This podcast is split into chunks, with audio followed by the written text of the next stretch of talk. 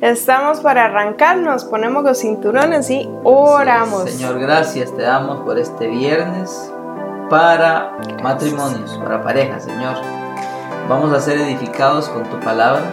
Y yo te pido que nos des gracia a mi esposa y a mí para hablar, guiados por ti, Espíritu Santo. Y también te pido gracia para cada uno de los que están escuchando, viendo este devocional y los que lo van a ver o escuchar a lo largo de los días.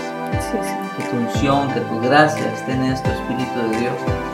Que seamos bendecidos, edificados, que podamos crecer y que podamos lograr el propósito que tú diseñaste, Señor, para los matrimonios, Señor. Te lo pedimos en el nombre de Jesús, ayúdanos a edificar matrimonios conformes a tu corazón, conformes a tu voluntad, Padre, en el nombre de Jesús. Amén. Muchas gracias. Bueno, y hoy tenemos un tema que puso para matrimonios, ya tenemos, fue nueve viernes, eso significa que tenemos más de dos meses de estar con ustedes aquí en estos temas de matrimonio y que nos enriquecen tanto a nosotros como a ustedes. Entonces, el tema, ok, dice ahí que nos ayuda, dice que el tema de hoy es, es continuando la línea amigos íntimos. Hoy continuamos esta línea y es nuestra tercer parte. Entonces, en amigos íntimos nos hizo ir el Señor al Proverbios 3, 29 y este, este proverbio dice, no hagas planes malvados contra tu prójimo. Es, es tu prójimo y vive confiado en ti. Confiando en ti. Confiando en ti, perdón, vive confiando en ti. Y es que ¿quién es el prójimo? O sea, la palabra prójimo se refiere a aquel que vive cerca de uno, aquel que está cerca de usted. ¿Y quién más cerca que usted si lo aplicamos al matrimonio que su esposo o su esposa?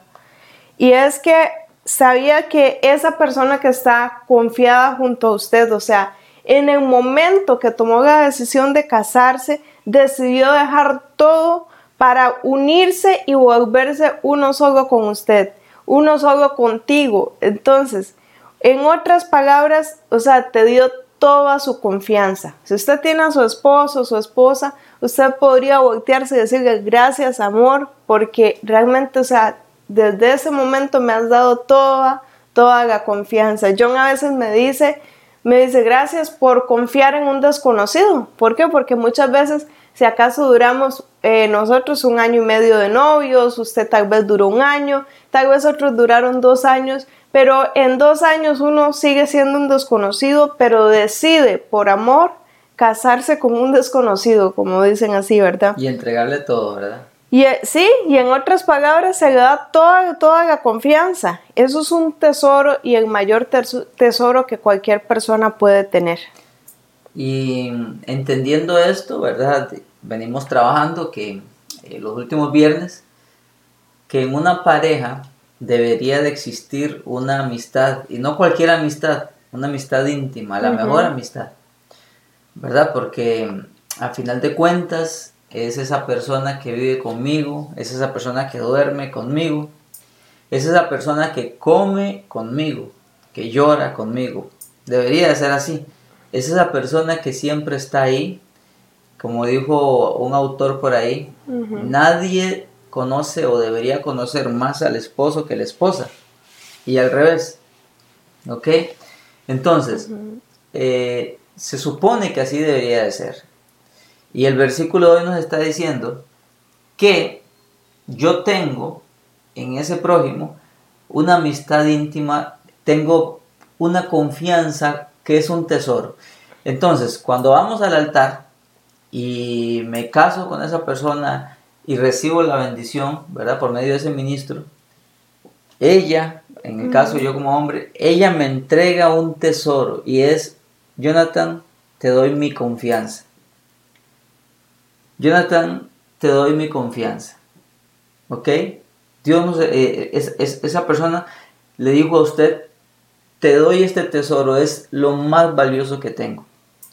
No es plata, no es oro, es mi confianza.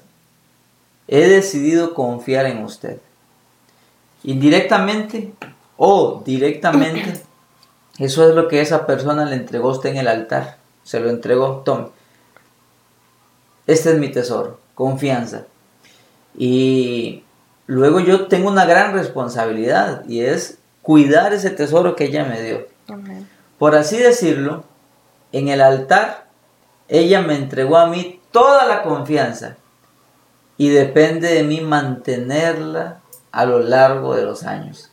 Puedo ir perdiéndola a un 95, a un 80, a un 50, a un 70%, o puedo eh, mantenerla, ¿verdad?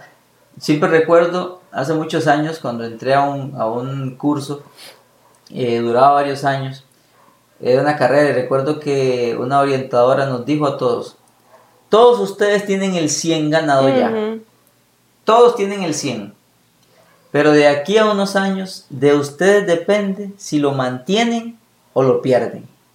Y nos dejó así como en shock, ¿verdad? Como que todos tenemos el 100, pero venimos entrando, sí, todos tienen el 100. En este momento todos tienen un 100. Pero cuando lleguemos al final de esta carrera, ustedes, de ustedes, es ustedes y nadie más que ustedes si lo mantienen o no, ¿verdad? Y al final de, los años muchos lo perdieron, muchos llegaron ahí medio golpeados, ahí como cruzando los pelos en el alambre. Y bueno, gracias a Dios yo pude llegarlo junto con otros. Pero así es, algo así, para que tengamos una idea. Ella me entrega el 100% de su confianza y de mí depende mantenerla en el transcurso de los años y viceversa, ¿verdad? Qué duro es saber que hay parejas, que hay matrimonios donde el esposo no permite que la esposa le revise el celular. Mm. Qué triste, ¿verdad? Que haya parejas donde el amigo sabe cosas de suyas que ni su esposa sabe porque usted no se las cuenta, porque usted no tiene confianza. Lo primero que hace es ir corriendo donde esa amiga, donde ese amigo, a contarle las cosas. Y aquella persona, aquel, el prójimo que le ha entregado todo, que ha estado con usted, no sabe no sabe esas cosas porque usted no se las cuenta, porque usted no ha trabajado en esa confianza. Qué triste sería. Exactamente. Y es que tristemente, así como lo ha explicado John, ¿verdad? Tristemente eh, los matrimonios son así. La confianza es un tesoro que se entrega en el altar, es un tesoro que con el tiempo o se va perdiendo o se va fortaleciendo según nuestros actos, nuestras palabras, o sea, según todas nuestras acciones, pero, o sea, en este, en este tiempo, tristemente, en los matrimonios es algo que se está perdiendo mucho. Y por eso el proverbio es, es que nos recuerda y nos dice, Él vive confiado en ti. Confiando. Confiando en ti, pero es que yo quiero decir confiado, suena bonito, porque, porque es decir, Él vive confiado conmigo. Entonces, muchas veces... Confiando todos los días muchas veces, y, ahí dice, no hagas planes malvados, por eso que estoy diciendo, muchas veces nuestros actos son los que nos, los que nos hacen llevar, ¿verdad?, a tener ese, esa, esa, esa confianza como algo valioso. Cuando nosotros, eh, por circunstancias, dejamos de valorar a nuestro esposo o a nuestra esposa, hacemos perder esa confianza con, con, con actitudes, ¿verdad?, y principalmente ahí cuando dice con actos malvados, muy cuántas veces nosotros a veces en un momento de enojo, eh, nuestra esposa, nuestro esposo nos cuenta algo y nuestra reacción o nuestras acciones es, es este enojo y con eso destruimos una confianza como para que nos vuelvan a contar algo.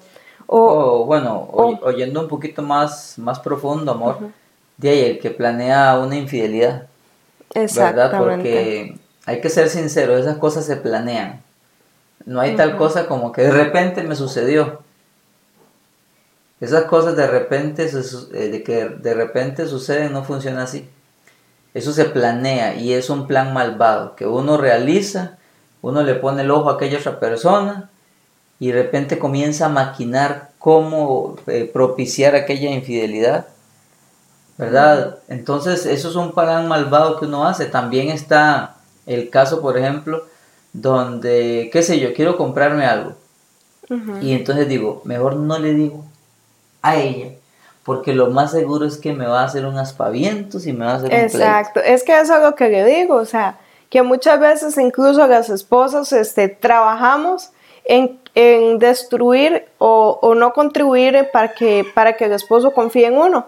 ¿Por qué? Porque muchas veces toman el papel de, de, madre y no de esposa. Entonces, cualquier cosa que le cuenta el esposo, en vez de saber escuchar, en vez de saber hablar, saber aconsejar, siempre está ahí como una mamá regañona. En todo lo está regañando. O papá regañón. O lo está mandando o cosas así.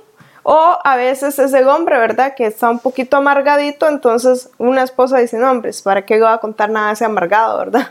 Entonces, en todas esas cosas es siempre saber qué planes, qué cosas está, está usted, digamos, confiando con su pareja. Em, muchas veces eh, cosas también, ¿verdad? A veces es, triste. Eh, secretos que, que tal vez una mujer, a veces las mujeres eh, el esposo nos cuenta algo, mira, pasó una situación así, así, con, con mi familia o con un amigo X, algo delicado, ¿verdad? Y la esposa pues saca esa confidencia de, del hogar, saca esa confidencia y se la contó a la mamá, o se la contó a la hermana, o se la contó a la amiga, a la pastora, y después se hace un problemón. Entonces, ha pasado mucho que los matrimonios se han vuelto, se han visto envueltos en chismes, en situaciones incómodas y embarazosas, y ahí es donde el hombre dice, yo a usted nunca le vuelvo a decir nada, ¿verdad? O a veces también hay hombres que son chismosos también. Aunque hay que hacer una, salvedad, ¿verdad? Que es cuando eh, de el hombre metió las de andar y la mujer ocupa ayuda, ahí sí, ¿verdad? Obviamente. Digo obviamente, pero a veces no es tan obvio para algunos. Ahí sí la mujer tiene todo el permiso o el hombre de ir y buscar ayuda y apoyarse en una, en una persona espiritual, por supuesto, no en cualquiera. eso, eso es importante, es confiar en, una persona que realmente me va a ayudar, ¿verdad? En un consejero, en un pastor, en, una persona que sea de completa confianza y no una persona que vaya a divulgar la situación que están viviendo. Y ahí sí es válido y ahí no se rompe la confianza porque ahí a veces eh, la otra persona dice, ves, traicionaste mi confianza, ahí andas contando, y ahí sí, pero el vidillo no quería que contaran sus chanchadas, ¿verdad? Y, y, ella, y, o y la otra persona lo que estaba haciendo era, era de, buscando un salvavidas porque el barco se estaba hundiendo, y ahí sí es diferente, ¿cierto? Entonces, estamos hablando en este caso eh, de que en esos casos, valga la redundancia, es permitido, ¿verdad? Pero no estamos hablando de eso, estamos hablando ya de casos, lo que dice Clay, donde ahí se anda divulgando todo y más bien lo que hace es dañar. Estábamos leyendo ahí eh, en un libro de una clase que llevamos que decía que eh, cuando la persona, el cónyuge no está con su cónyuge, delante de otras personas debería elogiarla, no hablar mal. Pero cuando está en secreto, tú por tú, ahí es donde uno sí debería de hablar de aquellas cosas que a uno no le parecen con respeto siempre, pero hablarla, ¿verdad? Pero por fuera no, pero hay gente que tiene el mal hábito. Que lo hace al revés. De que lo hace al revés. Eh, es, y cuando está afuera, cuando está con amigas, con amiguis, o cuando está con la familia, empieza a hablar mal, no, es que vieras esa mujer, no, es que vieras ese hombre, y comienza, y comienza, y comienza. Qué feo, porque usted está destruyendo, golpeando, dañando a esa persona. A sí mismo, y y una cosa es que, una cosa es el prójimo, que sea el vecino, que sea una persona que no vive con usted. A otra cosa es dañar la imagen de alguien que es su propia carne, de alguien que, que a veces las parejas no entienden esto, que cuando hablan mal de su esposo o su esposa, están hablando mal de sí mismo. ¿Por qué? Porque eh, cualquier daño que yo reciba, por ejemplo, es un daño que yo recibo. Entonces, en el, camino, ¿verdad? una de las reglas que desde que nosotros nos casamos es importante saber que la imagen que John tiene en mi casa, digamos, en mi, en mi parentela, en la casa de mi familia, de mi mamá, de mi papá, ante mis hermanos, es la imagen que yo doy. Entonces, ellos pueden tener una imagen de un hombre este, abusivo, un hombre regañón, o puede tener la imagen de hombre de Dios que Él tiene para mí, que es tanto aquí en la casa, ¿verdad? En nuestra casa, como fuera. Entonces, yo misma le doy un, un, un, una, imagen a él, por eso... Un valor. Un valor. Por eso el proverbio este, nos dice que la, que la mujer desvergonzada es una, es una carcoma, es un cáncer para los huesos del hombre. Pero que la mujer que es sabia es una mujer que es una corona. corona. Es una corona para su esposo. Cuando usted es corona para su esposo, usted siempre va, va a tener la confianza de él. Esa corona siempre va a hacer que él luzca mejor, siempre va a resaltar lo mejor. Pero ay, qué duro es cuando nosotros este, damos, eh, damos una mala imagen, hablamos mal. ¿Por qué? Porque aún nuestras actitudes, aún como dicen, este, el trato que nosotros damos en público a nuestra pareja, nosotros cualquiera podemos decir fue esta mujer como, este hombre cómo se deja respetar tanto, ¿verdad? Eh, hemos visto tristemente cómo hay, hay matrimonios, ¿verdad? Que se tratan así y ellos dicen, no, es que esa es la forma de tratarnos de nosotros. Y, sí, respetan, ¿verdad? Y es un, un, irrespeto, digamos, que eso daña, o sea, daña, ¿por qué? Porque si la propia esposa o el esposo y respeta, o sea, ¿por qué no lo va a respetar a alguien más? Hay una pregunta entonces que yo podría hacerle y que usted se debería hacer y es, ¿confía mi esposa en mí? Y usted puede hacerse la pregunta, ¿confía mi esposo en mí? Esa es una buena pregunta que, es el meollo del devocional de hoy. Confianza. ¿Hay confianza en su hogar? Confía, eh, confían el uno en el otro, se pueden contar las cosas. Y esto es algo que se va adquiriendo con la madurez. Tal vez a veces, tristemente, la mujer no tiene la confianza de decirle al esposo, mi amor, vieras que de hoy fulanito me estaba, me estaba diciendo ahí, eh, yo estaba en el trabajo y empezó de hacerme ojos y hacerme, tirarme piropos y y yo quiero que usted ore por mí porque realmente eso me está dando vueltas en la cabeza. Y hay esposos a los que la esposa no puede decirle eso porque inmediatamente se arma un cuadro de celos, pero así rajado, ¿verdad? Y esto, de uno debería en el matrimonio llegar a tener tanta confianza, escuche, tanta confianza, que si el hombre está siendo tentado por alguna mujer, pueda llegar donde la esposa y decirle, amor, vea, me pasó esto y esto, esta mujer me escribió esto y esto, yo, quiero que usted eh, ore por mí, porque yo no quiero ceder a eso, eh, es una insistencia muy grande, eh, yo no quiero ceder, yo usted la amo, yo temo al Señor, pero ore por mí también porque, porque esto me está golpeando. Y la mujer debería de tener la fortaleza de saber que confía en Él, que Él está siendo sincero, que Él, que él la ama y empieza a orar por ella, por él, lo bendice, lo cubre en oración y juntos salen adelante porque eh, juntos son más fuertes, ¿verdad?